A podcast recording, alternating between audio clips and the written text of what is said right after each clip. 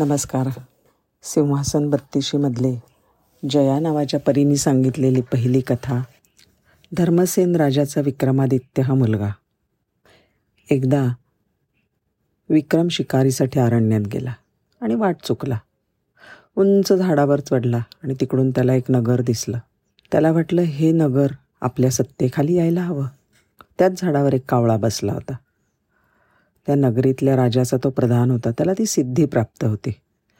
त्याला राजाचे विचार कळले आणि त्याने विक्रमाचा धिक्कार केला आणि प्रधान प्रकट झाला. प्रधान म्हणाला विक्रम राजा तू जे नगर पाहिलंस ना ते बाहुबल राजाचं आहे.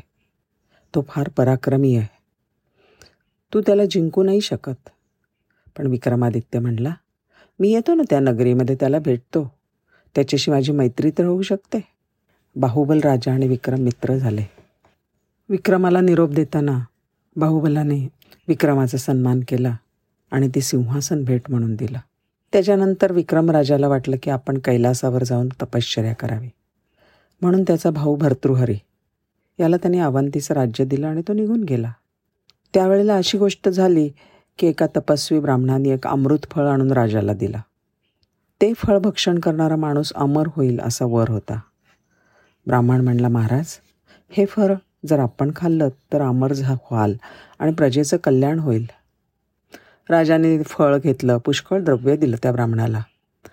आणि त्यांनी ते फळ आपल्या लाडक्या राणीला दिलं.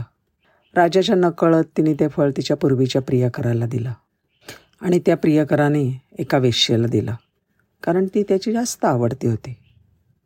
पुढे असं झालं की त्या फळाचा गुण समजल्यावर वेश्येला वाटलं आपण ते फळ राजाला द्यावं.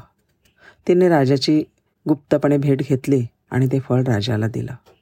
ते फळ पाहताच राजा चमकला आणि ते फळ त्यांनी लाडक्या राणीला दाखवलं. ती गोंधळली. पण ह्या सगळ्या घटनेमुळे भर्तृहरीच्या मनामध्ये अत्यंत विरक्ती उत्पन्न झाली आणि तो नगर सोडून निघून गेला. आता राजाशिवाय सिंहासन रिकामं पडलं आणि त्याच वेळेला एका वेताळाने राजवाड्यामध्ये प्रवेश केला. राजाचा प्रधान काय करायचा? की एक योग्य माणसाला गादीवर आणून बसवायचा. ज्या माणसाला त्याने गादीवर बसवलं त्याला वेताळ रात्री ठार मारून टाकायचा. हे वृत्त विक्रमाला कळलं आणि तो अवंतीला परत आला. आल्याबरोबर त्यांनी सा त्याला कळलं की असा असा वेताळ येतोय. त्याने सग सांगितलं की आज रात्री वेताळ येईल तो येऊ दे. पण त्याच्यासाठी भरपूर पक्वान्न मिठाई सगळं माझ्या शयनगृहाजवळ आणून ठेवा. सगळी तयारी झाली. त्या रात्री विक्रम जागा राहिला.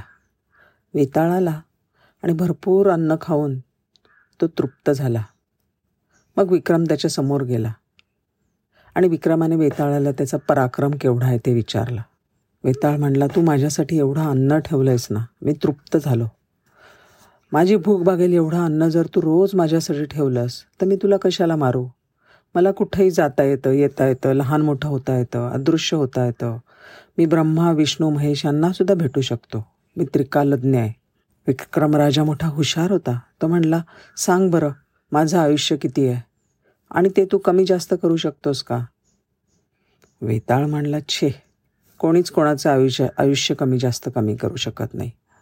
प्रत्यक्ष ब्रह्मा विष्णू महेश कोणीही ते कमी करू शकत नाही. तुला पुष्कळ आयुष्य आहे. त्याच्या पुढचं बोल. विक्रम ताडकन उठला. आणि त्याने वेताळाला खड्गयुद्धाचं आव्हान दिलं आणि पराभूत केलं. आणि म्हणला वेताळा आता तू माझ्या आज्ञेत वागलं पाहिजेस. तू मला मारू शकत नाहीस. वेताळ चकित झाला आणि म्हणला राजा तू खरोखरच पराक्रमी आहेस. मी गुप्तपणे तुझ्या समीप राहीन आणि वेळोवेळी तुला सहाय्य करेन. पण तू मला रोज भरपूर खायला घाल. विक्रम म्हणाला तुझी कोणतीही अट मला मान्य नाही. यापुढे तू राजवाड्यात राहू नकोस. पण मी तुझी आठवण करताच तू येऊन मला मदत केली पाहिजेस. जया ती भोजराजाला म्हणाली राजा विक्रम असा पराक्रमी होता आणि तो अत्यंत दानशूरसुद्धा होता. तू जर का असा पराक्रमी आणि उदार असशील तरच या सिंहासनावर बसण्याचा विचार कर नाहीतर तू भस्म होऊन जाशील. राजा खिन्न झाला. राजाचा प्रामाणिकपणा बघून जया संतुष्ट झाली आणि ती म्हणली राजा या बत्तीस मूर्ती म्हणजे माझ्या सख्याच आहेत. तुला त्या विक्रमाच्या कथा सांगतील. पण प्रतिदिनी एकच परी एकच कथा सांगेल. असं म्हणून ती अदृश्य झाली आणि मूर्तरूप झाले.